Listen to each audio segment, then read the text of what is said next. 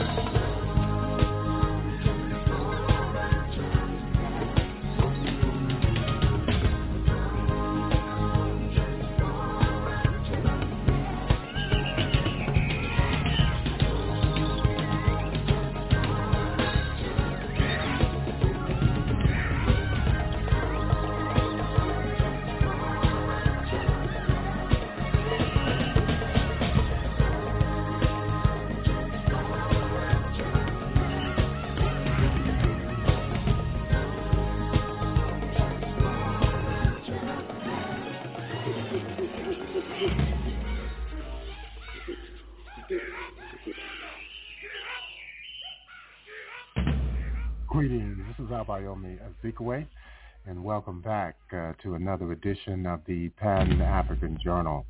The Pan-African Journal is an audio news magazine.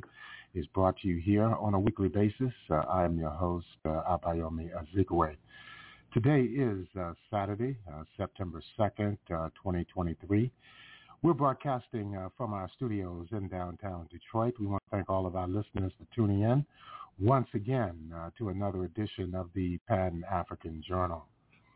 Later on in our program, we'll be coming up uh, with our Pan-African Newswire report. We'll have dispatches on the most recent coup in Gabon, where yet another former French colony has fallen to military forces.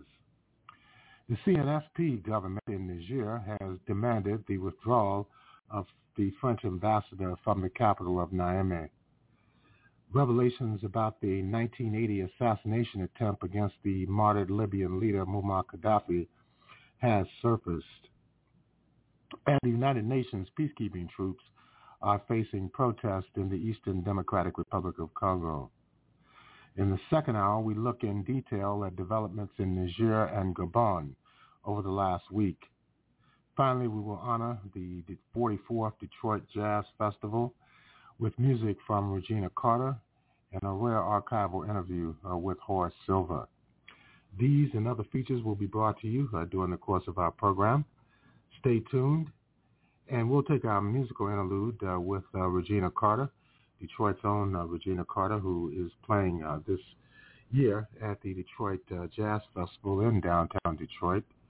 Regina Carter was born on August the 6th of 1966 uh, she is an African-American uh, jazz violinist.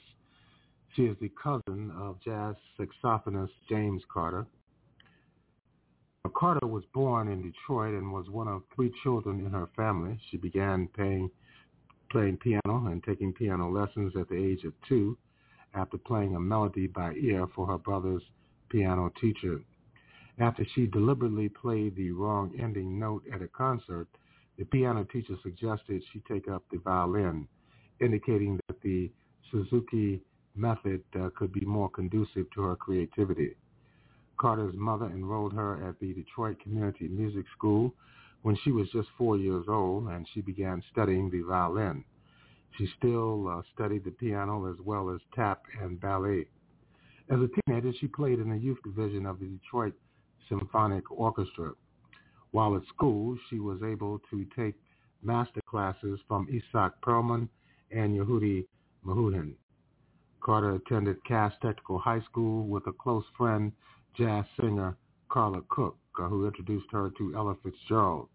In high school, uh, Carter performed with the Detroit Civic Orchestra and played in pop-funk uh, group uh, named Brainstorm. In addition to taking violin lessons, she also took viola, oboe, and choir lessons. Carter was studying the classical violin at the New England Conservatory of Music in Boston when she decided to switch to jazz. She transferred to Oakland University in Rochester, Michigan, where she was a jazz major under the direction of Marvin Doc Holladay. She also studied and performed with trumpeter Marcus Belgrave. Through Belgrave, uh, Carter was able to meet musicians active in the Detroit jazz scene, including Lyman Woodard. She graduated in 1985. After graduating, she taught strings in Detroit public schools. Needing a change of scene, she moved to Europe and lived in Germany for two years while making connections. She worked as a nanny for a German family and taught violin on a U.S. military base. And uh, we'll have more information on uh, the career of Regina Carter, who played uh, at uh, the Detroit Jazz Festival uh, this evening in downtown Detroit, the 44th uh, annual Detroit Jazz Festival. Let's listen to a live concert of uh, Regina Carter at the Newport Jazz Festival on August 15th of 1998, some 25 years ago. Let's listen in.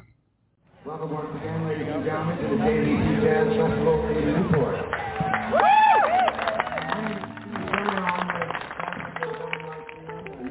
radio affiliate in central New England, one of the largest presenters of straight-ahead jazz to the tune of about 117 hours a week. If you're out there, check it out. Sure to use plenty of sunscreen and keep yourself uh, with lots of drinks and friendship earth. It's going to be a hot and beautiful afternoon. And it is my privilege and my pleasure to introduce uh, the opening act of this uh, first official day of the all-day festivity here at Fort Adams State Park. Hailing from Detroit with a connection here in New England by way of the New England Conservatory, having studied there uh, both classically and uh, studied in the African American music, uh, classical music and jazz.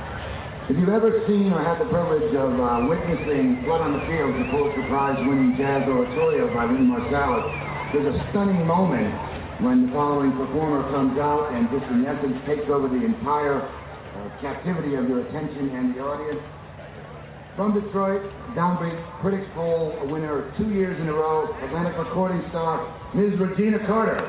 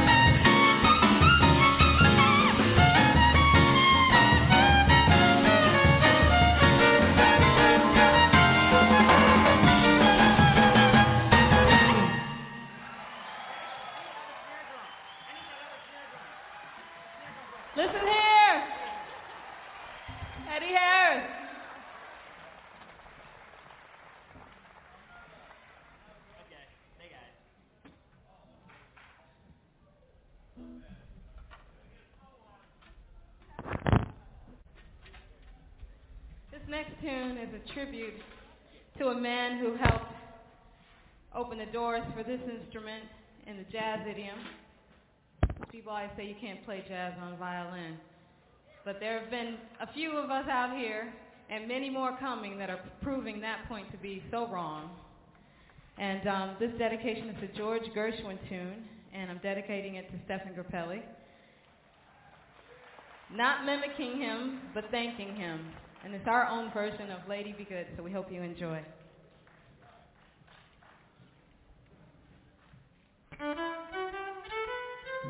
Mm-hmm.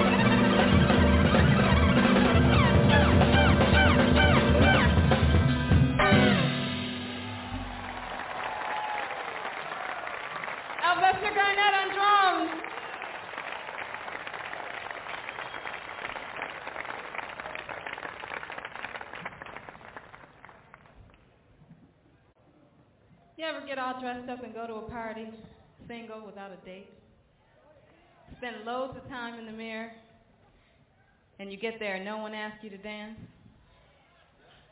That's what this next tune is about. Ella Fitzgerald went to a party. She says, the Duke Ellington tune, Imagine My Frustration. And she gets there, no one asks her to dance. Someone taps her on the shoulder and says, don't you know, my dear? No one cares. They're not impressed. She was so distressed. Imagine my frustration at no invitation to dance. One.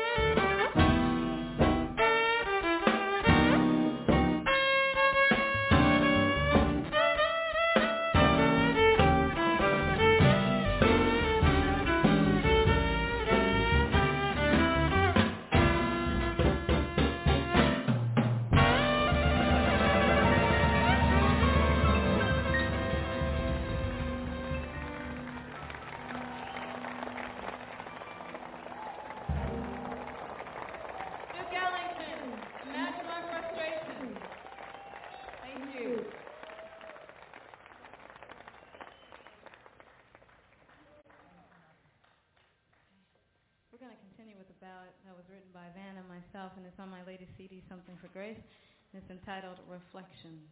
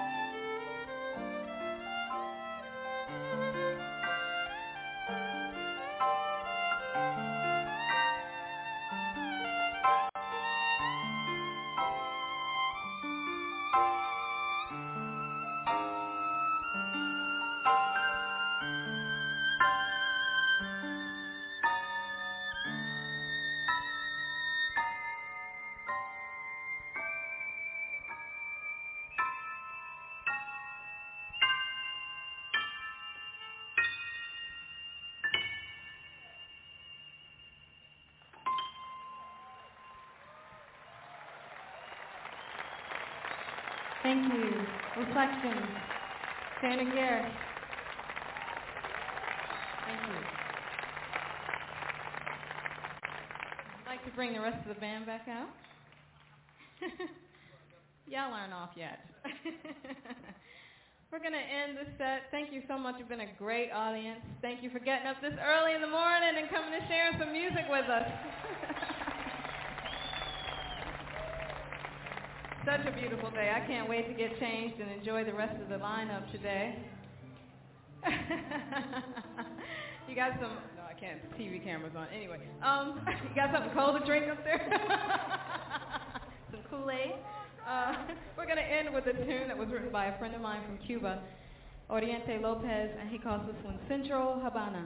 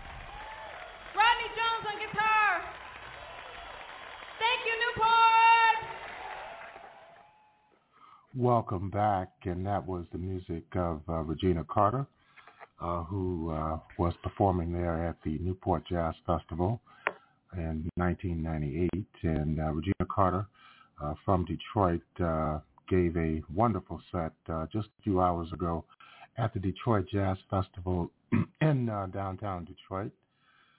And the set was dedicated to the people of Black Bottom, who were removed uh, by a racist administration backed up by a racist federal government uh, during the 1950s and 60s in the city of Detroit.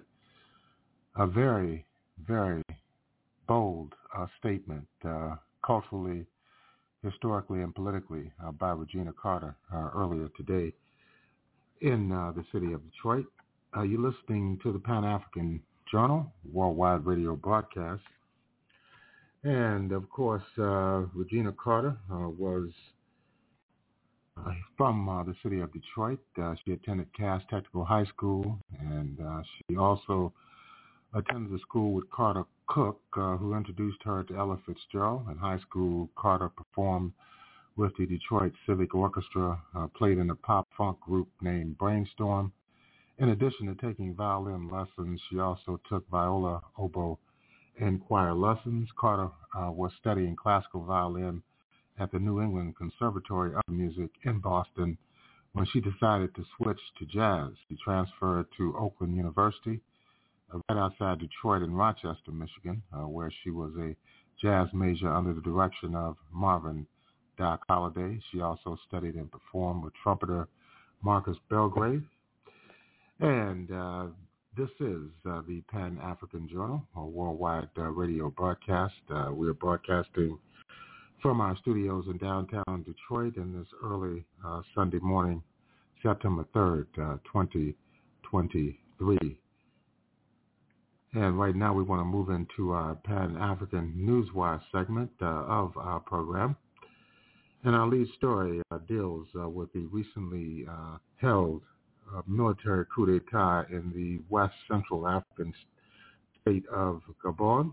The leader of a coup that overthrew Gabon's president, Ali Bongo, says he wants to avoid rushing into elections that repeat past mistakes as pressure mounts to hand back power to a civilian government. A spokesman uh, for Gabon's military rulers also said on state TV they, quote, decided with immediate effect uh, to keep to reopen the land, uh, sea, and air borders as of uh, earlier yesterday. Military officers led by General Brice Oligui Nguema uh, seized power on Wednesday, uh, minutes after an announcement that Bongo has secured a third term in an election.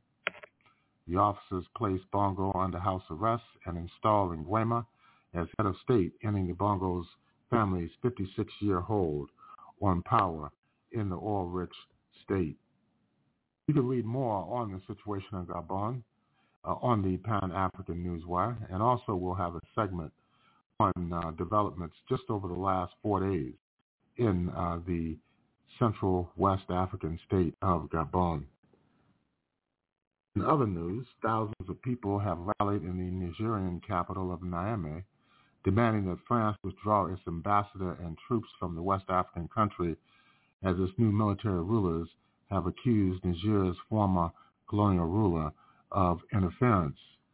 The protesters gathered uh, near a base uh, housing French soldiers after a call by several civic organizations hostile to the French military presence. They held up banners proclaiming, French army, leave our country. Niger's military government, which seized power on July 26, has accused French President Emmanuel Macron of using divisive rhetoric in his comments about the coup and seeking to impose a neocolonial relationship with its former colony. Macron has backed uh, ousted President Mohamed Bazoum and refused to recognize the new rulers. Sylvain Itté, France's ambassador, has remained in Niger despite a 48-hour deadline to leave the country given more than a week ago a decision, Macron said, quote, he applauds, unquote. And you're listening uh, to uh, the Pan-African Newswire segment of uh, the Pan-African Journal. I am your host, uh, Abayomi Azikiwe.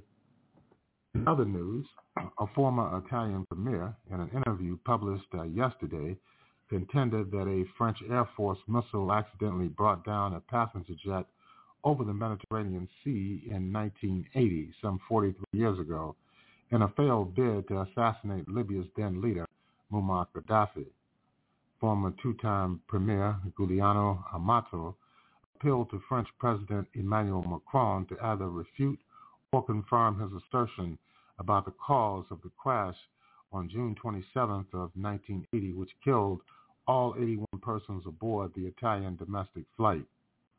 In an interview with Rome's daily La Repubblica, Amato said he is convinced that France hit the plane while targeting a Libyan military jet.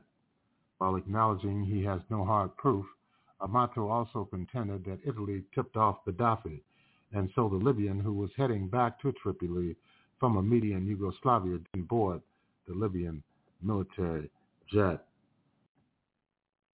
And uh, finally, in regard to the developments uh, in uh, the Democratic Republic of Congo, uh, there of course uh, has been protest in the eastern DRC demanding that the United Nations troops there leave the country. Victims of the protest in Goma just recently that turned into clashes between protesters and the armed forces are being treated for severe injuries in nearby hospitals as national authorities estimate the death toll at more than 40 people with many injured. The protest was organized by a sect called the Natural Judaic Messianic Faith Towards the Nations and known colloquially as Wazalendo. Nearly 160 people were arrested on Wednesday, according to Communications Ministries. We were just about to start marching when suddenly we saw armed Congolese soldiers coming. They immediately opened fire on the people demonstrating and on the Wazalendo who were there. Uh, that was when I got hit by a bullet too, explained Claude Omar, an injured demonstrator. Goma's mayor, Faustin Napenda Kapend, had banned the protest on August the 23rd, soon after it was announced. You can read more on all of these issues uh, over the Pan-African Newswire including the United Nations uh, on Friday demanded an independent probe after dozens of people were killed in a crackdown on an anti-UN protest in the Eastern Democratic Republic of Congo, the DRC. There needs to be an investigation and the perpetrators need to be brought to justice, United Nations Rights Office spokesman Ravina Shamdasani told reporters in Geneva, Switzerland.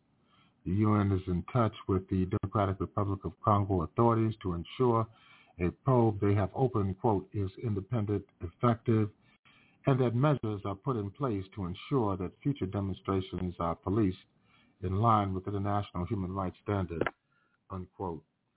With that, uh, we'll conclude uh, the Pan-African Newswire segment of the Pan-African Journal. Concluding uh, this segment of our program, we want to remind our listeners the Pan-African Newswire is an international electronic press service. It is designed to foster intelligent discussions on the affairs of African people throughout the continent and the world. The press agency was founded in January of 1998. Since then, it has published tens of thousands of articles and dispatches in hundreds of newspapers, magazines, journals, research reports, and on blogs and websites throughout the world. The Pan African Newswire represents the only daily international news source on Pan-African and global affairs. If you'd like to log on to the Pan-African Newswire so you can stay abreast of some of the most pressing and burning issues of the day, all you need to do is go to our website, and that is at panafricannews.blogspot.com. That's panafricannews.blogspot.com blogspot.com. If you'd like to have access to today's uh, program, uh, the Pan-African Journal Worldwide Radio Broadcast, just go to our website at the Pan-African Radio Network. That is at blogtalkradio.com forward slash Pan-African Journal. That's blogtalkradio.com forward slash Pan-African Journal. We will take a break. We'll be back with more of our program for this week.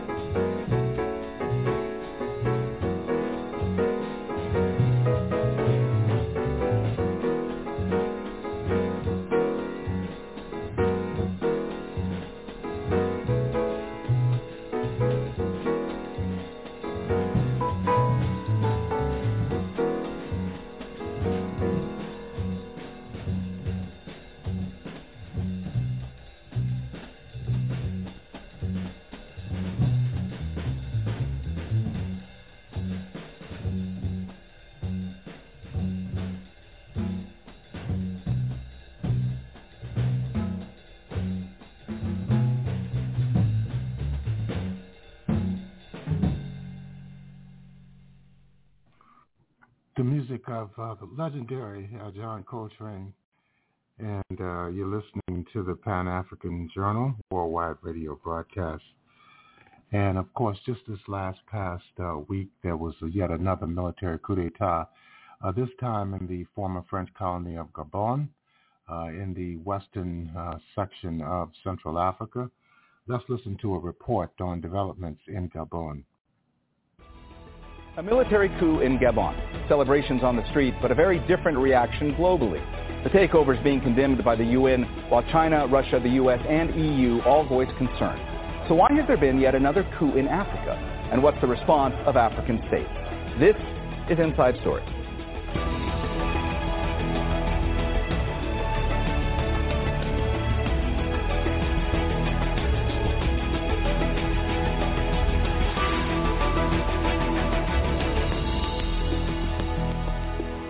Hello and welcome to the program. I'm Mohamed Jamjoom. The president of Gabon, Ali Bongo, didn't have long to celebrate his election victory this week.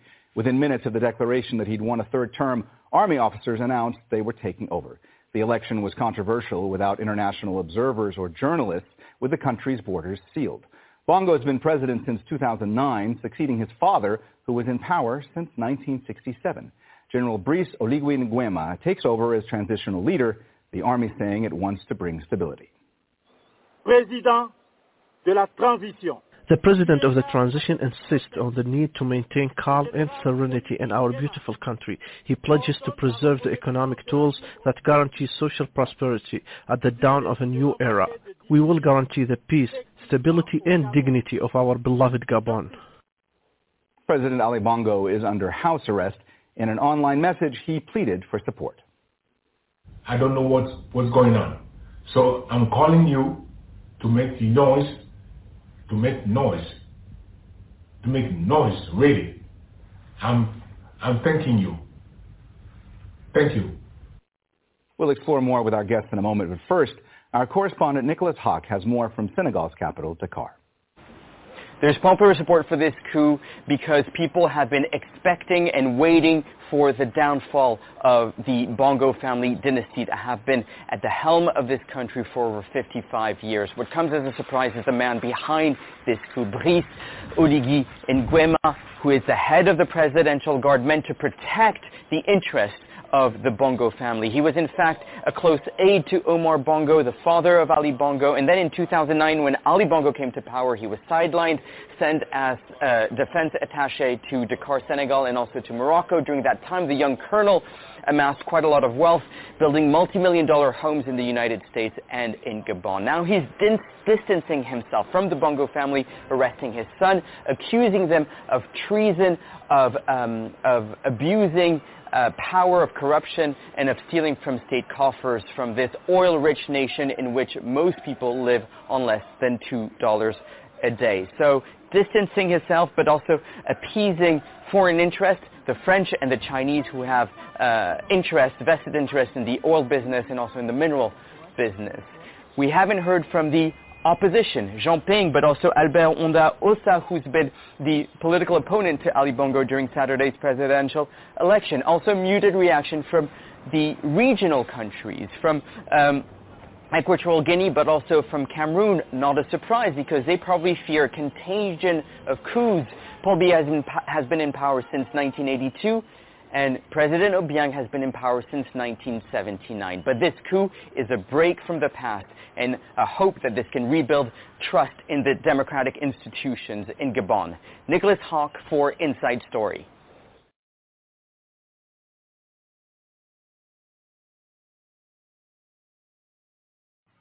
Welcome back. And uh, we, of course, have uh, been following uh, the situation uh, in the West African state of Gabon. And uh, that uh, was an updated report on events uh, in that country.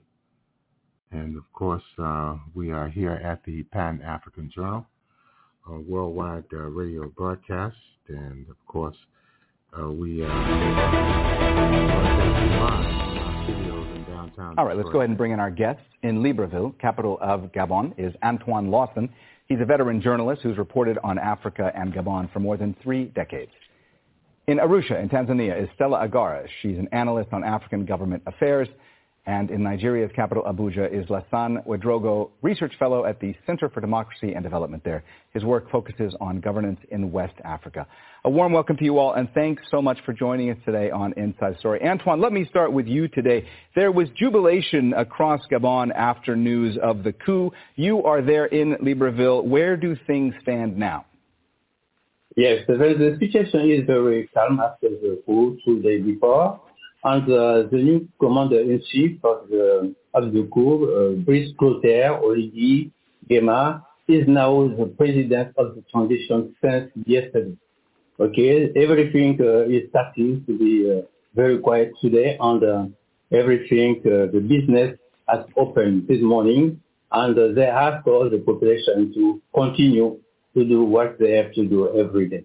So what is new today is that the former minister and economist, Mr.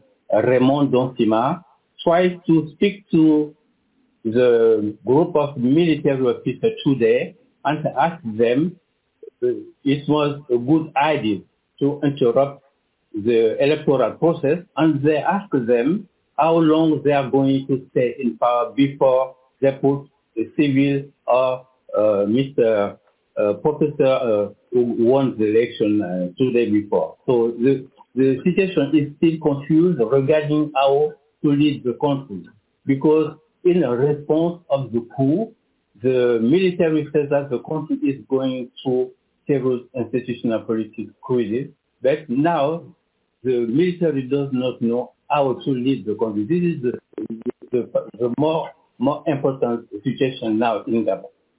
Uh, after the coup, we heard expressions of concern and condemnation from the UN, from France, the U.S., African leaders, Russia, China, and the EU. What does it what does it mean that there is such rare international consensus on this issue within today's very polarized world? Absolutely. Um, I feel like the international community is caught in this uh, coup whereby in principle they have to condemn the coup, but at the same time it's kind of like, okay, we understand what is going on here. Um, it's almost as if the coup is coming to relieve people from um, a situation whereby Ali Bongo was to win the election in a in a very very controversial manner, and we don't know what could have come out of that election either in terms of uh, post-election violence. But the coup stepped in to actually um, set things back to, to, to, to zero, basically. Uh, Stella, uh, General Nguema, who was named as the transitional leader, um, he was head of the presidential guard that had pledged to protect President Bongo. He's also related, as I understand it, to the deposed leader. The fact that such a close aide to President Bongo has now been appointed to lead the transition, what message does that impart to those inside and outside the country? Thank you very much. And I think there are a number of things we need to consider about that appointment. One is the possibility that the more things change, the more they will remain the same. And this is truly dependent on whether Nguema himself is loyal to the deposed president or if he's truly committed to change. Sometimes you could find family members who are in total disagreement with how or why people, their, their family members do certain things. But if it's in alignment, it then means this would be a, a, a coup, you know, in vain to, so to say. And, and uh, the other thing that it says is that there's a possibility that the negotiations that are happening may impact what or the desired change in different ways. For example, for the locals, one of the things that they must do now is to manage their expectations, to stop celebrating and to find a way to communicate uh, their interest and communicate the demands that they had for this change, if this is what they desired, especially uh, uh, evidenced by the celebrations we have seen amongst them. But for foreign nations, it, it may also present an opportunity for, for some of the, the, the, the foreign nations that have been interfering or at least influencing politics in Gabon to continue working with this gentleman to advance the agenda that they have been advancing in the region. Unfortunately, some of that agenda is not good for, for the country, and so they need to check to ensure that as they transition, this does not find its way into the other side of this conversation once they're able to ret- return to constitutional order, which we kind of hope that they're going to do very soon. Antoine, picking up on some of what Stella just said, um, the fact that General Nguema is part of the elite in Gabon, are there those in Gabon who are worried that this will mean that it's just more of the same going forward? Yes, I think I think uh, Mr. Nguema is a, a, cousin of the Ali Bongo, the former president, and uh, the the Bongo era is continued because it's the same family, in fact. Uh, the Bongo has run the have run the country since more than 50 years already, but I think if uh, uh, Brice Clotaire, Oligui Nguema stay in power again, uh, this means that the era of Bongo continue to lead to lead the country. It's the reason why the Ali Bongo was not killed. Uh, he, could have been killed after the coup, but I think they they they, they found some arrangement, and the team uh, tried to. To, to, to avoid the chaos in, in, in Gabon. Okay, what is very important is what is going after this coup. Uh, we don't think that uh, military officers are uh, able to to, to lead the country as maybe uh, the, the new t- the, the former team used to, to do that because there is no minister, everything was uh, there is no minister, uh, uh the Senate, everything it was uh, cancelled in, in Gabon, and uh, the coup leader said the the president is in uh, uh, is arrested in his uh, residence, and you have seen yesterday, for example, the president was able to send a video on the internet. I think that they they've made some arrangements. Uh, Stella, I saw you reacting to some of what Antoine was saying there, and it looked like you wanted to jump in. So uh, please go ahead. So, the reason why I was reacting to what uh, uh, he, was saying is because we definitely know that, for example, the president got assistance to send out uh, that information if he was under house arrest at the palace by, by the military. But more importantly is the fact that he was calling on individuals outside of the country to, to come out and support him. He was calling on individuals outside the country to make noise. When you start calling on people outside your country to, to make noise, it basically means you do not trust entirely that you have that kind of legitimacy on the ground. And the question is, what contentions do his people have against him? We already know about uh, the, the, the number of years he has been in power, the need for, for, for change of guard in the country, the interest of the country in, in ensuring that then their, their, their, their own uh, interests are taken care of. But speaking of, of, of uh, calling on people outside the country, There are very many uh, um, foreign governments that have spoken on this matter. There are very many foreign voices that have come in, and when I say foreign, I mean both international and African Union, uh, ECOWAS voices that have spoken on this matter. They all have very specific interests. We have uh, governments around uh, this country that are desperately in need of ensuring that this thing that is happening in, in, in Gabon previously happened in Niger does not transfer to happen uh, in their countries. We, uh, uh I was just uh, interacting with some information just before the mm. broadcast about changes that are being made in Cameroon to ensure that then the defense force has a different mm. kind of mm. leadership. Panicking.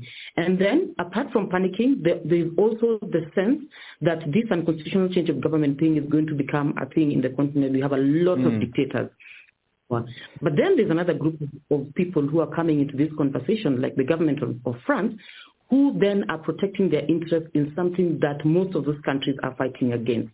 The right, Lassane, I'm sorry to interrupt you, but I, I, do want to pick up on that point you're making about France and France's relationship with Gabon, but, but I also want to go to Lassane and pick up on another thing you mentioned. Um, Lassane, Stella was talking also about the coup that happened just about five weeks ago in Niger, and I want to ask you how different it is what transpired in Niger versus what happened in Gabon. You see, the Gabon coup, there's a lot of, obviously there's a lot that we don't know yet about the Gabon coup, but what we can also see in terms of a comparison with the coup in, in Niger is that this is more likely a very ceremonial coup d'etat, a coup d'etat whereby, you know, there has not been any internal opposition. And contrarily to the coup in Niger, we have not seen people come out in protest holding foreign flags Russian flags, unlike what we've seen in the Sahel. So basically, uh, the reaction of the Gabonese people was uh, in terms of, uh, okay, now we are getting rid of uh, this dynasty that has been in power for so long, but there's no discourse at least for the moment, I haven't seen any response from the Gabonese mm. people in terms of, uh, okay, we are defending our interests. We are we are going to do anything to defend our interests. And if you listen to the appeal that uh, Bongo issued on a video call, he did it on uh, in English, not in French. I understand that Gabon is now part of the Commonwealth, which is also something to consider here. Why is Gabon, a former French colony, a member of uh, the Commonwealth? What has been going on in terms of the uh, Franco-Gabonese relationship to the point where Gabon will seek to join the Commonwealth? So I think if we go back a few years ago when, uh, maybe not a few years, a few months ago when uh, Macron visited Gabon to talk about uh, uh climate change and everything, the Gabonese people reaction to the arrival of a, uh, the president of France was also showing signs mm. that there is a disconnection between, or at least there's a departure from uh, what we had always known as France Afrique, France in Africa. Lassane, um, let me let so me also ask I, you sorry to interrupt, but let me also ask you uh, further about the reaction that we've heard thus far from uh, African leaders and institutions. Uh, you know, on Wednesday, Nigerian President Bola Tinubu, uh, he's the current chair of the West African bloc, ECOWAS. He said he was working closely with other African leaders to contain what he called a contagion of autocracy spreading across Africa. Uh, time after time when these coups happen, and there have been a lot of coups, as we mentioned earlier uh, recently, we see condemnation from African leaders, and we hear talk of proposals to try to, to settle these disputes and end these crises, but not much seems to happen. Why have these institutions and leaders not been more effective? I think that uh, these institutions have failed fundamentally to address the symptoms, the, the reason, the root causes of coup d'etats. They uh, rather come late to address the symptoms when the, the disease is already in. And uh, today it's sad to say it, but it's no longer a matter of uh, uh, what is next. It's, we can even say it's a matter of who is next because we see a number of African countries where the situation is not good at all the, the situation, the governance situation is very bad. And our regional organizations are not reacting to that. They are not pre um, reacting and saying, look, um, the election is not going well. Even Tinubu himself has not been, uh, you know, he has been recently elected, but the election has issues. Fortunately, the Nigerian people took the case to the court and that is being decided while the president has sworn in to be a president. I think that itself is a very problematic issue mm. that our regional organization, African Union, needed to address. But since we failed to address those, um, what comes next when the military see an opportunity to seize mm. power? And we shouldn't forget that those are also citizens and uh, they, they have families who are members of our communities and they mm-hmm. understand the predicament in which uh, those kind of poor, poor leadership is taking them into. Mm. Uh, Antoine, um, often when news of these coups emerge, there's a lot of talk about democratic backsliding in a volatile region. Uh, I want to ask you if it's fair to mention that in the context of what happened in Gabon, because there had been a lot of allegations that fraud had taken place in the elections over the weekend. Uh, the Bongo family has, has ruled uh, Gabon for 56 years. So is it actually accurate to say that the coup is evidence of erosion of democracy in Gabon? But I don't, I don't think, I don't think so. The, the main problem in Gabon is that the, uh, the population is getting poor and poor. This is a population, Gabon is a population of uh, less than 2 million inhabitants, and the half of the population is living in the capital, Libreville. In the, there is nine region in Gabon, but Libreville, is the capital, uh, there is about more than uh, around 1 million inhabitants in Libreville. And the people are living very, it's very difficult for the everyday living for the families, and uh, they don't understand why there is a group of people in power, they use the money and they spread the money and uh, they, they, they, don't have anything to eat, for example, because in, in Gabon, there are some families that don't have uh, more than $2 a day for the everyday living. You know, the, the country is rich. We have oil, we have uh, wood, and there's uh, some uh, raw material like uh, manganese, but it was possible for all the what we have in Gabon to be able to have very good country like in Libya, for example. This is, this is uh, Gabon was one of the, the, the richest uh, country in Africa, mm. and now we see there is in Equatorial Guinea there is some more development. The population is small, but they have enough money, but the money in Gabon is not distributed very equally to all the sections of the population. This is a problem. People are not glad for it, but they mm. think that this could maybe can bring something better. But I am not sure because the people, the, the military on the power now, maybe they don't know how to run the country. Uh, Stella, I had interrupted you earlier when you were starting to make a point about Gabon's relationship with France. Uh, Gabon, like Niger, was also a French, uh, former French colony. Uh, Gabon is one of France's closest allies in the region. How much influence is France losing across the region at this point? I, am glad you asked that question, and I'm glad you interrupted me so that this conversation could go around because I want to pick up from where Antoine has left. Um, Gabon has been led by this family dynasty for over 55 years. And so it, it is not that that is the main trigger now for them to, to get rid of their president. The environment is ripe for a coup because of the other circumstances that are leading to this. We are coming out of a pandemic. We are currently the, at the center of a global economic recession, and these people have to figure out how to survive. The relationship with France is such that Gabon is one of the nations that has been paying colonial tax to, to, to the government of France up to the tune of 500 billion USD. That is not small money considering that it's collected from 14 of the poorest nations in the region. Gabon happens to be a, to be a very wealthy country, and I think Antoine has mentioned about their, their wealth in manganese, timber, and oil, etc. And so they're definitely paying a lot out, and yet their people are staying hungry.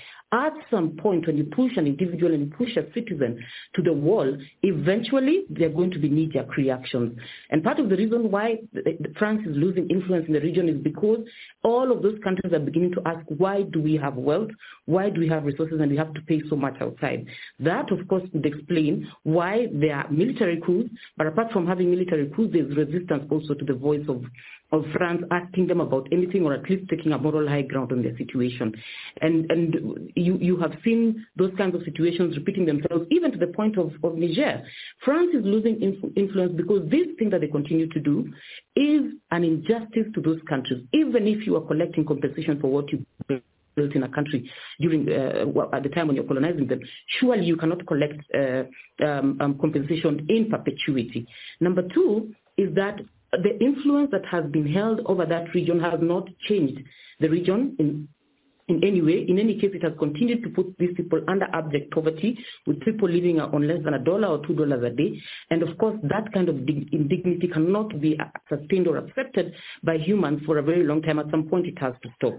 Unfortunately, the people who suffer are the women and the children in the society because schools generally do not recognize the interests of women and children, and many of them do not rise uh, to the top even after a coup. Uh, Lassane, we spoke a little bit earlier about uh, the international condemnation that we've heard thus far from several uh, international actors. Uh, I want to ask you, where do you see this going forward when it comes to uh, the reaction in, in, the days, weeks, and months ahead from the international players? And, and is there an international actor that would be able to step in uh, from your vantage point and actually try to resolve any of this? I think the international community involvement in Gabon will be purely based on specific interests that each one of those countries have in, in, in Gabon. Uh, when the Chinese issue a statement, uh, they condemn the coup, but they do not uh, address the question of the election, whether the election was fair and transparent. Nobody is talking about that. And in that matter, the opposition and the Guinean, uh, the Gabonese people are the losers in this uh, in this story. Um, when the French condemn the coup, they do not condemn it the same energy which they have used to condemn the coups in Niger and elsewhere. When uh, the rest of uh, of the West condemned the coup, including African Union. And, you know, it's just a, a basic uh, way of saying, look, in principle, we do not agree with coup d'etats. But I'm quite sure that all of these international actors are going to find ways to maintain the system. Uh, you know, there will not be a lot of pressure on this military regime to transition quickly toward uh, uh, to give power to civilians. And if they do that, um, they will also work toward maintaining the same status quo that allowed the international uh, partners, which I believe are equally liable to the suffering mm. of the Guinean, uh, uh, of uh, the Gabonese people, in as much as they have been involved for many years mm. working with Bongo Favre and Ali Bongo. It's, it's so unfair to the Gabonese people when you think that this nation is extremely rich in natural resources and only has 2 million people. That is, for God's sake, less than the size of uh, the population of uh, Abuja or Lagos mm. or Ouagadougou for that. So it, it, doesn't make sense that with such a small number of people, mm. we are unable to meet the basic needs. And at the same time, you are collaborating with nations that mm. claim to be democratic. It doesn't make any sense. It's just ridiculous and in, in, in international so, relations. Lassane, I'm, I'm sorry to cut you off, but, but we are very much running out of time. We only have about a minute and a half left, and I just want to give the last word to Antoine because he is there in Libreville on the ground. Uh, Antoine, please keep in mind we only have about a minute and a half left. I just want to ask you about the fact that the military is promising stability. From your vantage point uh, and from what you're hearing from others in Gabon, do you think that's possible? I think I think this is, it is possible. If you have to be optimist what uh, can be done for the country. But uh, I think that uh, France, uh, President Macron has to change the way they lead the politics in uh, the uh, African uh, French-speaking countries. This is very important because what they, they are doing in Africa since maybe 50 years to take everything from African uh, community and say don't give uh, nothing in return. This is very important to develop a country. There is something uh, the, the, the, French people, the French government has to do, and they know now things are, ch- are changing, and what happened in uh, in Niger, in uh, Burkina Faso, everything move now in Central Africa, in Gabon. Maybe in a few months, in a few years, uh, something will happen in Equatorial Guinea or in Congo. This is, mm. this is, this is this is certain because this is a, a very good, a very good position for African to mm. to, to, make uh, uh, politics, and uh, this is not good for for the, the democratic mm. view of the, the African countries. It is a, a, shame to see that now people cannot live and uh, they have, they are very rich, the country is rich, and people cannot have, there is no student. All 20, 80% of the students in Gabon are learning in Europe, in, in America, Antoine, in Canada. There is Antoine, no I- university in Gabon. Antoine, I, I am sorry to cut you off, but we have run out of time. Uh, thanks so much to you and all of our other guests, uh, Antoine Lawson, Stella Agara, and Lassane Ouedraogo. And thank you too for watching. You can see the program again anytime by visiting our website, aljazeera.com. And for further discussion, go to our Facebook page. That's facebook.com forward slash AJ Inside Story. You can also join the conversation on X, formerly known as Twitter. Our handle is at AJ Inside Story. For me, Mohammed Jamjoom, and the whole team here, bye for now.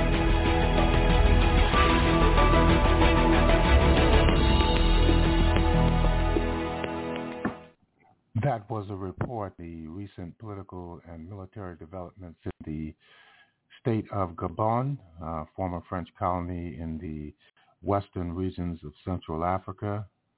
You're listening to the Pan-African Journal worldwide radio broadcast for the early morning hour of Sunday, September 3rd, 2023, and we're broadcasting from our studios in downtown Detroit. Right now, we want to move into a segment on Niger and its standoff with uh, the French Foreign Ministry. Let's listen in. Niger's coup leaders and France are in a standoff. The military wants to cut ties with the former colonial power. President Macron refuses to recognize their takeover. So how might this end? This is Inside Story.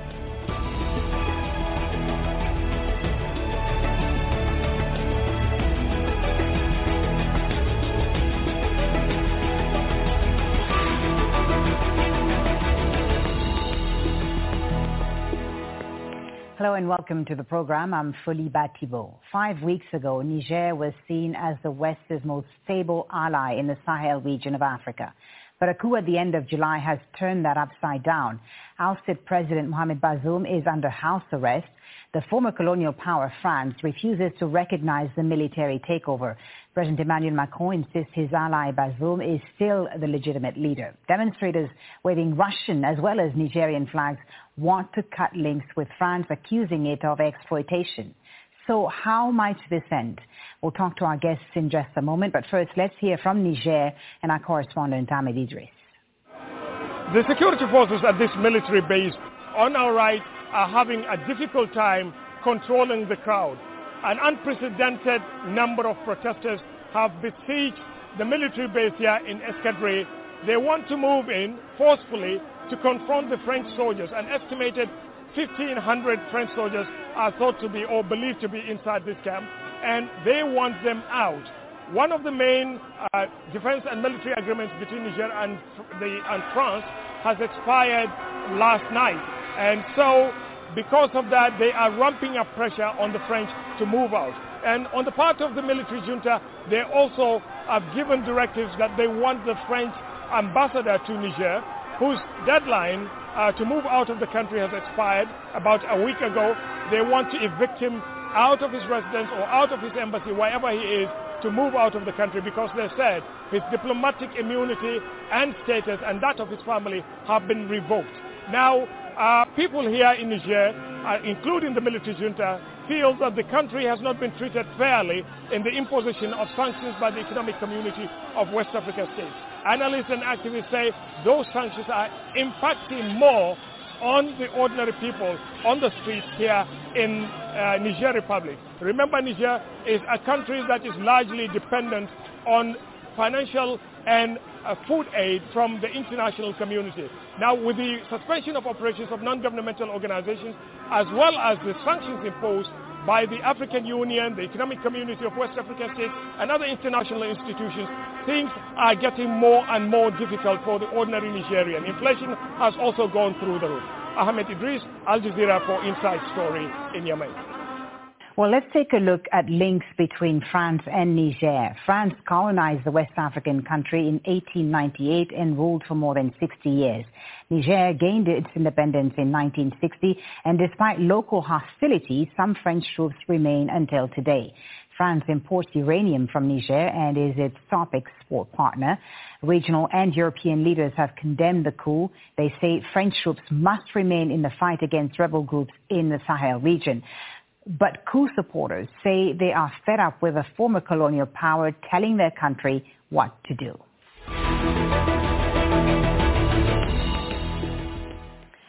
Well, let's bring in our guest now for today's show. Joining us from Paris is Nicolas Normand. He's a former French ambassador to Mali, Senegal, and the Republic of the Congo. From Abuja is Kabir Adamu. He's managing director at Beacon Consultancy, a security risk management consultancy. And joining us from Cape Town is Leonard Mbulle-Nziege. He's a researcher at the Institute for Democracy, Citizenship, and Public Policy in Africa at the University of Cape Town. A warm welcome to you all, gentlemen. Thank you very much for joining us on Inside Story. Ambassador Nicolas Normand in Paris, let me start with you if I can. The people of Niger, not just the junta, wants to cut ties with France. Why is France digging in its heels? Why refuse to comply with the expulsion order for Sylvain Itté? Well, the answer is simple. Uh, France does not recognize the, the, coup leaders as a legal president. You know that despite being detained and despite being under pressure, President Bazoum the former president, the legal president, the elected president, has not resigned. So we, we, France recognizes him as the sole president and does not want to comply with uh, an expulsion order or any order mm. coming from the coup leaders from the yeah. Well, we had somewhat of a similar situation, Ambassador, in Mali, where there was also a coup there. The French ambassador was recalled by Paris then. What's different between that situation and this one, where some say France is putting its envoy at risk? It's very different because in Mali, the president did resign. He did sign a letter of resignation. That's not the case at all in Niger. So the situation in Niger is very peculiar, very strange, mm. uh, because there are two presidents actually, one legal and one de facto president. And we recognize only the legal one. Uh, we must also uh, stress that the President Bazoum the one who is detained, still uh, gets in touch, gets in contact with world leaders, including right. French president. We yeah, must we... also stress that he was a strong ally of France. Right. We, we, we did indeed hear from President Macron, who said he spoke to uh, President Bazoum on the phone almost every day. But I wa- what I wanted to get from you, uh, uh Ambassador Normand, is uh, find out why why France is today willing to put the safety and security of its uh, soldiers who are in Niger at risk and also of its ambassador at risk by digging in on this issue? Well, the French um, have taken a very uh, firm position, a very firm stance. In my own opinion, it's a lost cause because uh, President Bazoum will not uh, be, uh, be not get power again. He will uh, not be handed power back, you know. So we are on a very inflexible, very President Macron is very adamant about that, but uh, finally we will have to pull out from Niger. The, the ambassador will finally be uh, expelled because there will be uh, finally a solution to, to, the, to the stalemate, uh, which is the current situation mm. from a political point of view. Do you think President Macron's close relationship with President Bazoum is what's guiding his decisions and his actions on Niger right now?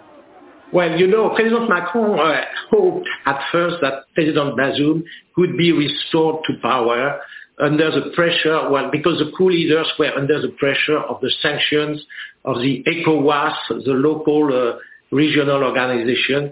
But the, the coup leaders are also very inflexible. They are mm. very adamant that they are going to keep uh, their power. So it is uh, really a stalemate. Yeah. And uh, I think finally the winner will be the coup leaders.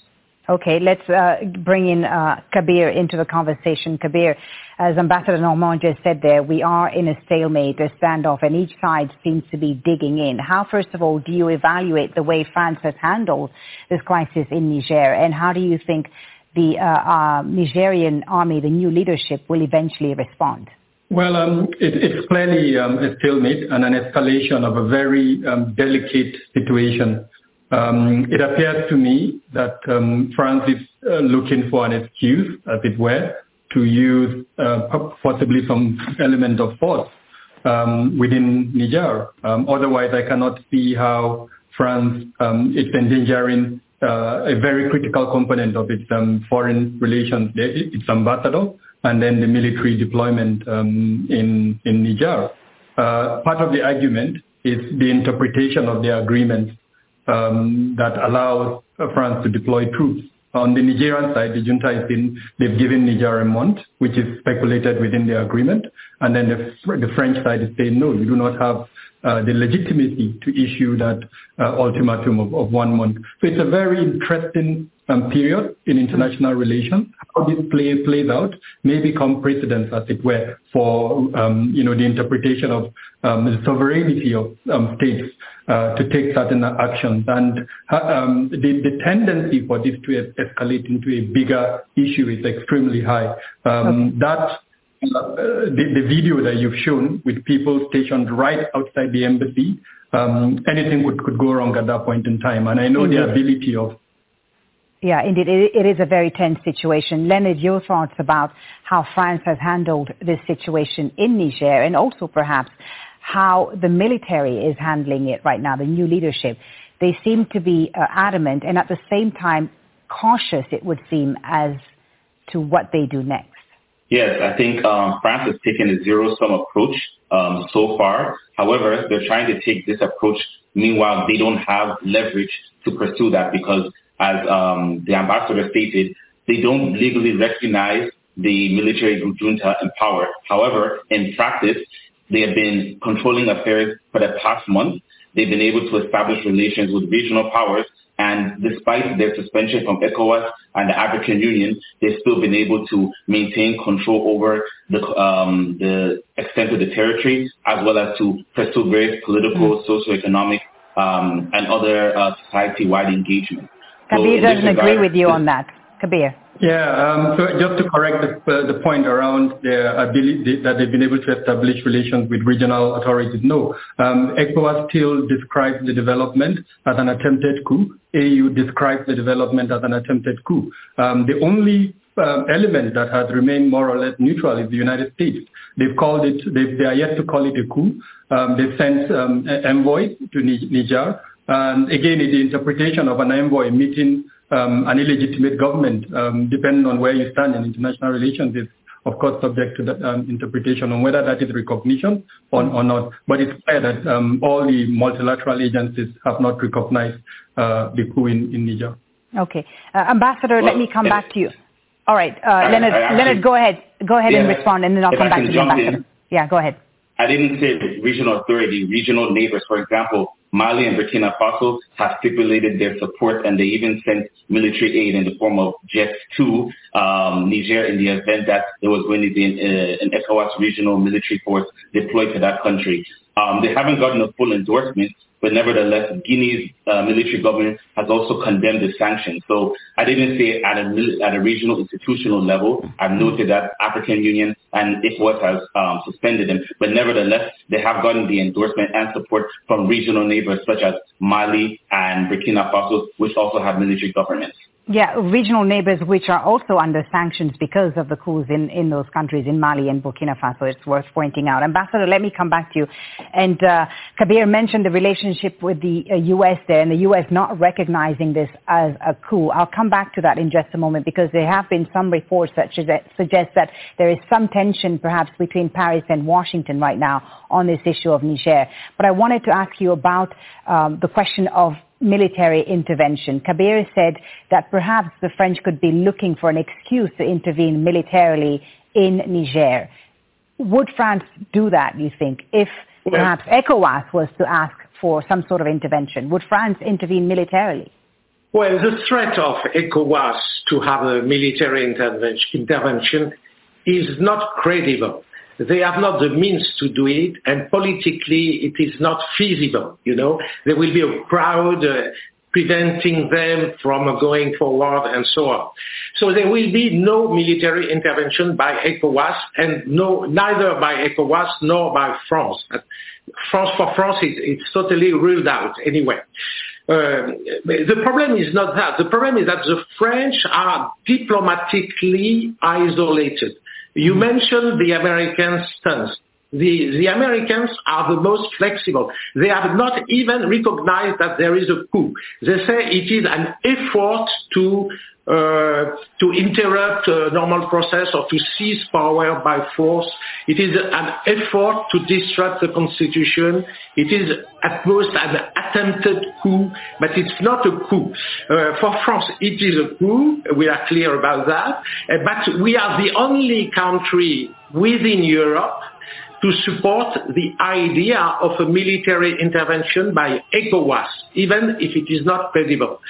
So uh, we have a very hostile uh, stance uh, against Niger, and this is a bit awkward because finally the winner are are the coup leaders who can denounce France as a hostile power so they take advantage of that, you know, uh, because there is a strong uh, anti-French sentiment in uh, Niamey, the capital, uh, and so they, they capitalize on that. So mm. French uh, give them uh, um, means to, to, to be more anti-French, you know. Kabir, let me come to you. Uh, the, the, ambassador talked there about a possible military intervention by ECOWAS, and they did threaten to intervene, but that seems to have somewhat uh, become more quiet now. Do you think that's likely to happen, an intervention by ECOWAS? Um, I agree with the ambassador that um, it's theoretically, I wouldn't use the word impossible, but difficult. Um, military interventions can have different, uh, you know, um, uh, um, in, um, explanations and manifestations. now, given the size of Niger, um, and several other uh, issues, including, for instance, the political element that the ambassador spoke about. If you use Nigeria as an example, clearly um, the president has not gotten the kind of support he would have um, wanted. But there is, a, there is a constitutional provision that would allow him to use executive powers if mm. it comes to that. Now, other um, regional powers, such as Cote d'Ivoire and to an extent Ghana, have also indicated um, support for um, such a military intervention. Now, right. there are several determinants, but I think the most important one that we should not run away from is the, the domino effect that the heads of state of um, ECOWAS member states, seem to be running away from. When you have a situation someone is protecting his own position, then anything can happen. So I wouldn't use impossible, but it right. is difficult.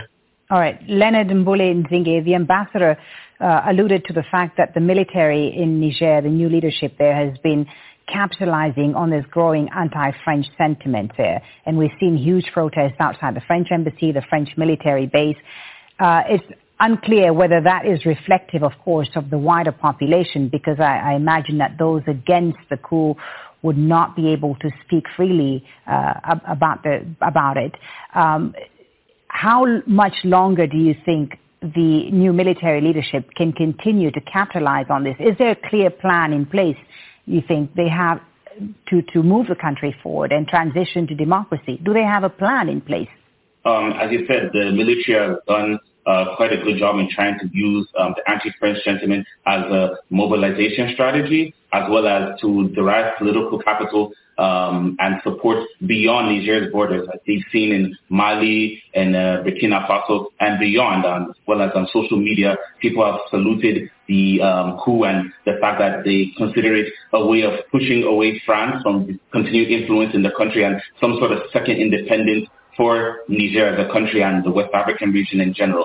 Um, concerning the way forward, I think that the military junta is trying to buy time. The mm-hmm. you know if they expel the ambassador, it situates that you know the international influence, which was most adamant to have them return Bazoum the power wouldn't necessarily have a representative on the ground. And symbolically, that's very important because, as I said, the ambassador is the representative of uh, France's government, and if he's not there, it institutes, it indicates that um, you know there's a way forward in terms of engaging with other international partners such as the U.S., which have been more pragmatic, and as the ambassador described, they haven't necessarily um, termed it as a coup. So right. I think that the yeah the buying time but then the plan isn't necessarily as clear as one would expect at, after this amount of time in control of Niger. Kabir, do you agree with that? They're buying time, and how long do you think they can ride on this anti-French sentiment wave? It's going to be a battle between the effect of the economic sanction. Um, uh, of course, they are banking on the local support that they've been able to gather so far. But then at, at a point, um, Nigerians will have to choose between supporting them and then, of course, the effect of the sanctions on them. We're already seeing um, that playing out. Um, the second point is the, rally now around um, a short um, transition period. Um, just earlier this week, the Nigerian president mooted at the idea of a nine-month um, transition period. Before then, um, the Algerians put forward a six-month transition period, but the, the junta had indicated a three-year period. So I think um, that's uh, what the next step would be, what mm. transition period. Uh, and then, of course, um, the various multilateral partners, um, the diplomatic uh, bilateral partners would also come in to agree around that, the, time period for that, transition. Ambassador Normand, what is the next step as far as France is concerned, Ambassador?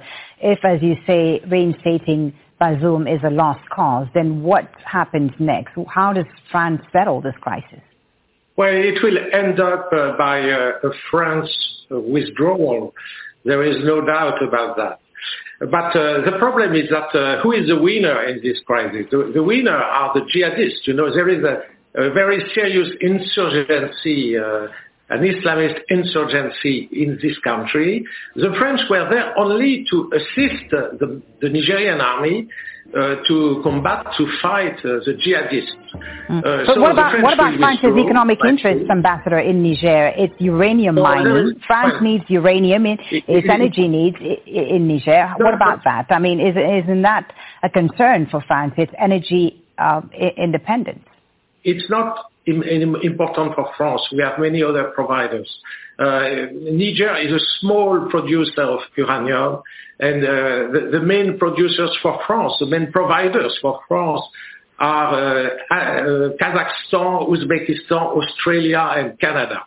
So we don't need Niger and its uranium. We were there only for security interests and to fight terrorism. And you know, the coup leaders are not really interested in fighting the jihadists. They are interested in their personal gains. They, they took power to enrich themselves, not to uh, improve the situation in terms of security. Right. This is not their motive. It's clear. It is clear. Oh. Okay, both Kabir and Leonard seem to disagree with you. Kabir, I'll start with you. The ambassador says France wasn't there uh, for, for its interest. It's not interested in Niger's uranium uh, and that it was just there to help the fight against armed groups, groups in the region. What, what do you respond? Um, in summary, I mean, it's very important that France recognizes that its post-colonial policies in Africa is failing or have failed. Um, I mean, why uh, why are we not seeing the type of reactions in other um, countries? Why is it that it's only in, in French um, former colonies that we're seeing that? So it's, absolutely important that France starts from that point of view. Now, speaking about security, about economic interests, the reality on ground is different. It's French companies that are mining the uranium. The agreements are skewed in the favor of France, not in the favor of Niger. And um, I mean, there's, not no part of the economy of Niger that you speak about that does not reflect that. Then with regards to security, despite the presence of French troops in Niger and the Sahel, um, Sahel has emerged as the most um, terrorist ravaged um, part of the world at the moment. So it's very difficult to convince the Nigerian. I mean, as an academic, I can look at the data and look at other considerations. But for the average Nigerian, it's almost impossible to convince him that the French presence there is in his interest. And that is what France needs to deal with.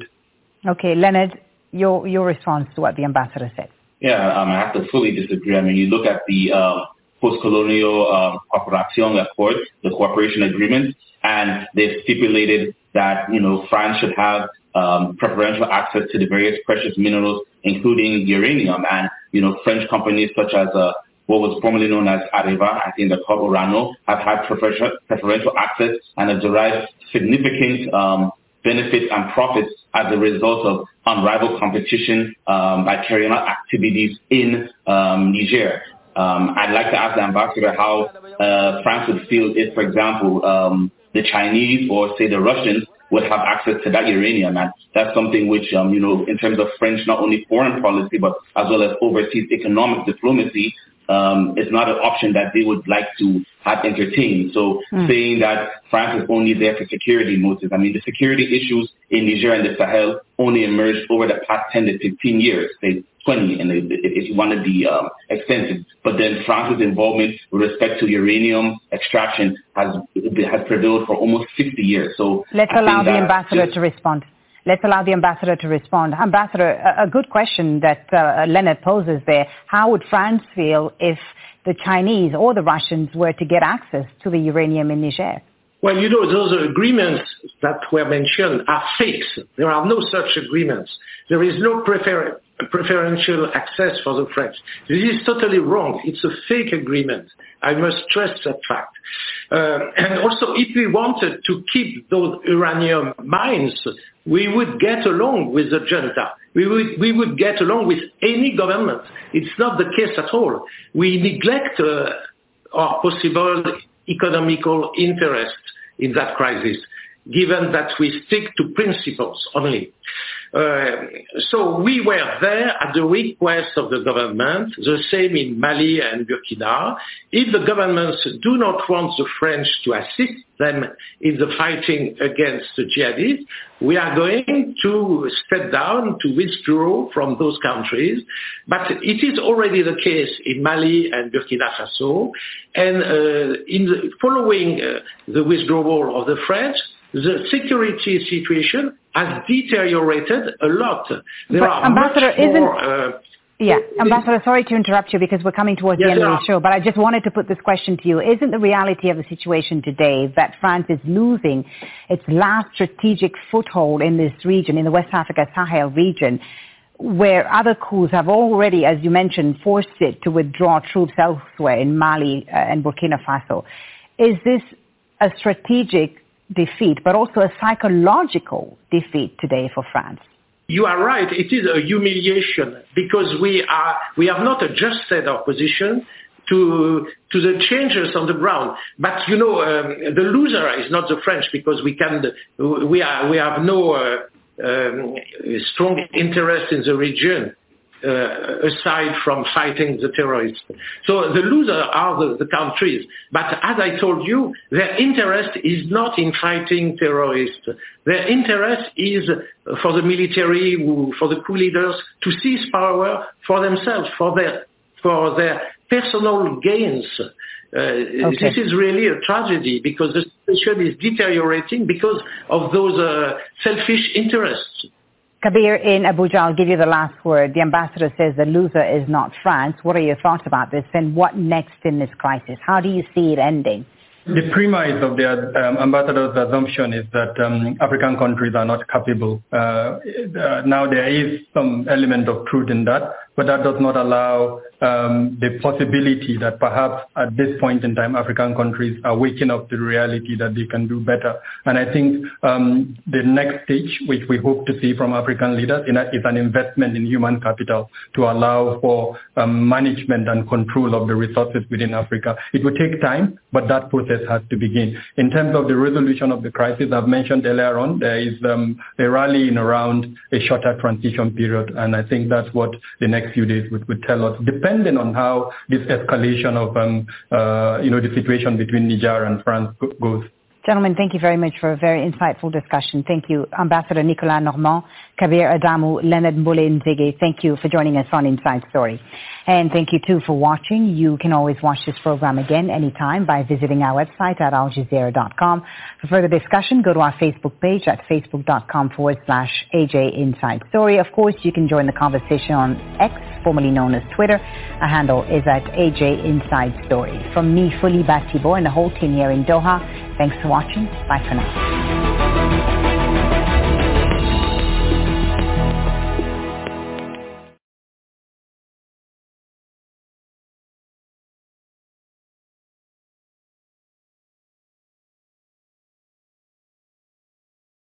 Good evening. This is Dan McCloskey with a special one-hour version of All Night Jazz tonight. We'll be presenting part one of a two-part interview with jazz pianist Horace Silver. Part two will be heard tomorrow night, that's Sunday night, at midnight.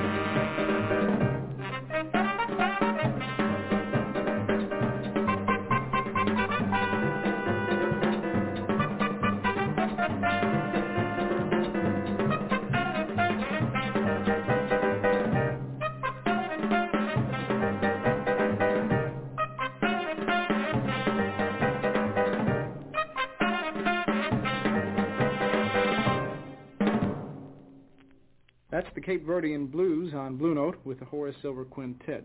And we have with us tonight on All Night Jazz a very fine, well-known jazz pianist and composer, Horace Silver. How you doing? Hi, Dan. I'm fine. And yourself? Well, getting uh, getting ready to play some nice sides tonight. I hope there's some of ours. Well, I think they're all yours. Good. I've been going through for the last two days and listening to a lot of the different records, listening carefully and trying to uh, research it out. Maybe we should just start off by giving a very, very brief history of uh, what you've done in the past, going back to the days when you started out with Stan Getz. Well, I uh, left Connecticut uh, with Stan Getz. I was with him for about a year. Uh, I, I sort of owe him a, a debt of gratitude uh, for taking me out of Connecticut. You know, I uh, wanted to come to the big city and try to make good, but uh, sometimes when you're a young teenager, you know, or or in your early 20s or something, you get cold feet, you know. And uh, he came right up into Hartford and heard me and hired me, and uh, was with him for a year, and uh, it was a very pleasurable experience. And then I settled in New York City for, well, from from then up until now, I still live in New York City, but uh, I had to uh, get my 802 card, which meant that uh, I had to live in New York for six months and uh, only work uh, uh, weekends or a few jobs like that. You couldn't really work on a steady basis until you got your card. And uh, I, for a time, uh, I was uh, doing a lot of work at uh, Birdland uh, as a sideman. You know, um, I used to go down there during the daytime and practice the piano because I had no piano where I was living in the Bronx. And uh, the manager, Oscar Goodstein, was a very nice fellow, and he used to let me in when there was nobody rehearsing there, and I could practice there. And uh, he uh, would uh, sometimes put together groups, you know, for a week or two at Birdland, and if they they needed a piano player, he, he would always recommend me. And uh, I, worked down there quite a bit with various groups, and uh, then uh, I happened to get a gig with Art Blakey uh, with a big band he had, a well nine or ten piece band that he had. Was that called the uh, original Jazz Messengers? Uh, I don't remember what that was called. To tell you the truth, uh, but it was a fine band. Um, it uh, sort of reminiscent of uh, some of the semi-big bands that Tadd Dameron used to record years ago. You know, when he did Mm-hmm. uh, Focus and Our Delight and those things. Uh, it was a fine band, but uh, we couldn't get no gigs. Only uh, one-nighters, you know, dances and club affairs and stuff like that. Uh, no nightclubs, uh, or maybe a one a one night at Birdland uh, on a Monday night or something. But uh, then later on, uh, we got into the quintet thing, and uh, it started to happen a little bit more And then it just frequently. Started to cook then. That Yeah. was the original Art Blakey uh, his Silver Quintet. Well, no, it was just called. Uh, Well, it was originally called? it was originally called the Jazz Messengers. Uh-huh. Period. Just the Jazz Messengers, and uh, then it became Art Blakey and the Jazz Messengers.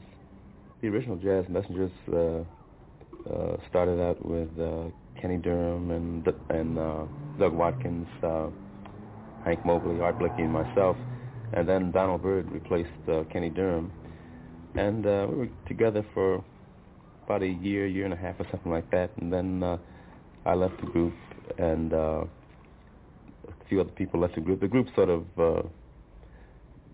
uh, broke up there for a time, you know, and uh, I really, uh, what I intended to do at that time was to take a little rest, you know, two or three months off, and uh, like a vacation or something, you know, and uh, then I was thinking about uh, joining uh, another band as another as a sideman again, but several friends of mine. Uh, told me I should get my own group, and I, I, I really sort of lacked a little confidence in myself at that time about having a group of my own.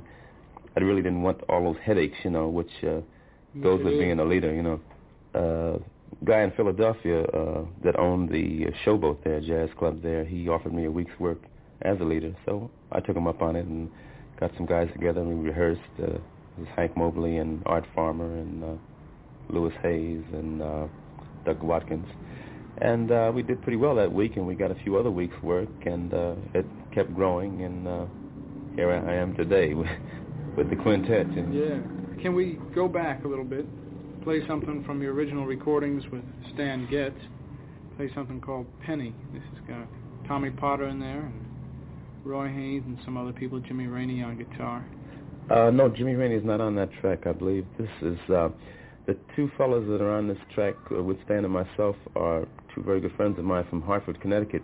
Uh, and they left uh, Connecticut at the same time I did uh, and joined uh, Stan Getz. Uh, Joe Calloway on bass. Uh, I don't believe he plays anymore. Uh, Walter Bolden on drums. I believe he's still performing around New York City. Well, let's do that then. Play Penny. And then from this album, which was recorded back in 1952 and 53 on Blue Note, it's called the Horace Silver Trio, a little thing called Safari.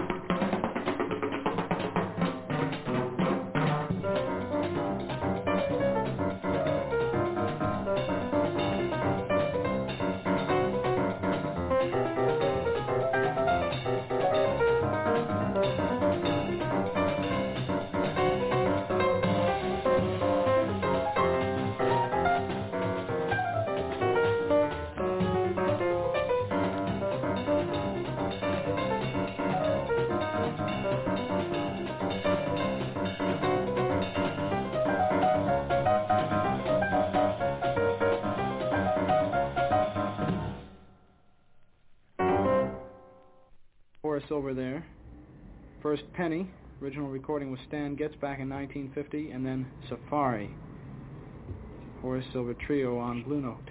Well, very first, that was probably the first Blue Note album, wasn't it?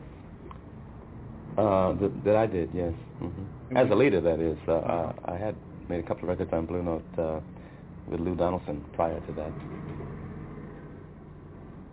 The Jazz Messengers, I was, I was reading about this, uh, something that Art Blakey described them as. It literally meant a group that played to get the jazz message across, and if you were watching the audience and they weren't snapping their fingers and tossing their heads and really cooking, then it, uh, you weren't getting the message across. Is that a, a fair statement to make? Oh yeah, that's very true. I go along with that all the way.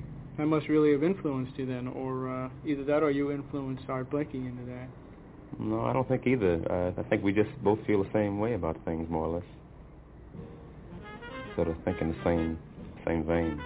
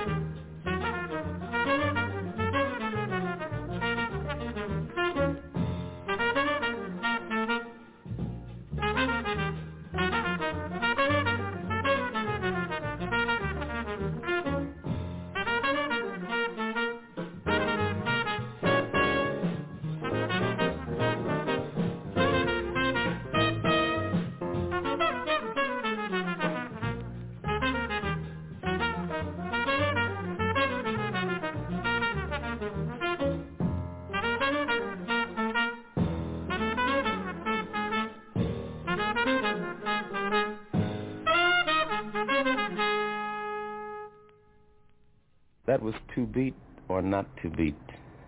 It'll play on Shakespeare. we hope you enjoyed it. An up-tempo thing. I've got some questions I wanted to ask you, Horace, about composing. There must must be some kind of uh, special method you have. I notice that you sometimes go off for a while. No, there's there's no special method uh, for me in composing. I, I doubt if there is for anybody. Uh, but I know I, there's no special method for me. Uh, uh, I, I love to write, and uh, you know, the good Lord has given me the ability to write, and uh, the main thing is just to apply yourself. I would say, you know, uh, inspiration comes from various sources. Uh, no one source, and uh, you just have to uh, sit down and just fool around and see what you come up with. You know. You do it all on the piano then? Not always. Uh, sometimes I do it away from the piano. Sometimes I do it in my hotel room or on a train or something like that, you know. But mostly I do it at home uh, on the piano because I, I, in my leisurely hours when I'm really relaxed, you know, I think you you can think better then, you know. But sometimes I might be relaxed laying around my hotel room and I get an idea and I jot it down on the back of something. But uh, mostly uh, the atmosphere at home you know, where I can really just lounge around and relax. Uh, uh, I seem to come up with more ideas. Back in New York. Yes. Is a lot of it influenced by going away on a foreign trip? I noticed like the, the Cape Verdean blues or the. Some of it is, yeah. Uh, Tokyo. Yeah, that Tokyo that was record. very inspirational. Uh, my trip to Japan. But uh, inspiration comes from various sources. You know, can come from a foreign trip. Uh, come from different sources of music other than, than jazz, you know, folk music, rock and roll, uh, uh, classical music, uh, Indian music, uh, Spanish or Portuguese or what have you, you know. Have you been to India yet? No, I would love to go though. That, I'd that really would to- be an experience, I think. I'd love to see what would come out of that because there are definite selections on some of your albums that really uh, give a certain feeling. Your music tends to place the listener in a certain kind of atmosphere outside of a, uh, you know, a room just listening to music. I felt like I was in Japan when I listened to Ah So or things like that, or uh, Dragon Lady, one of albums.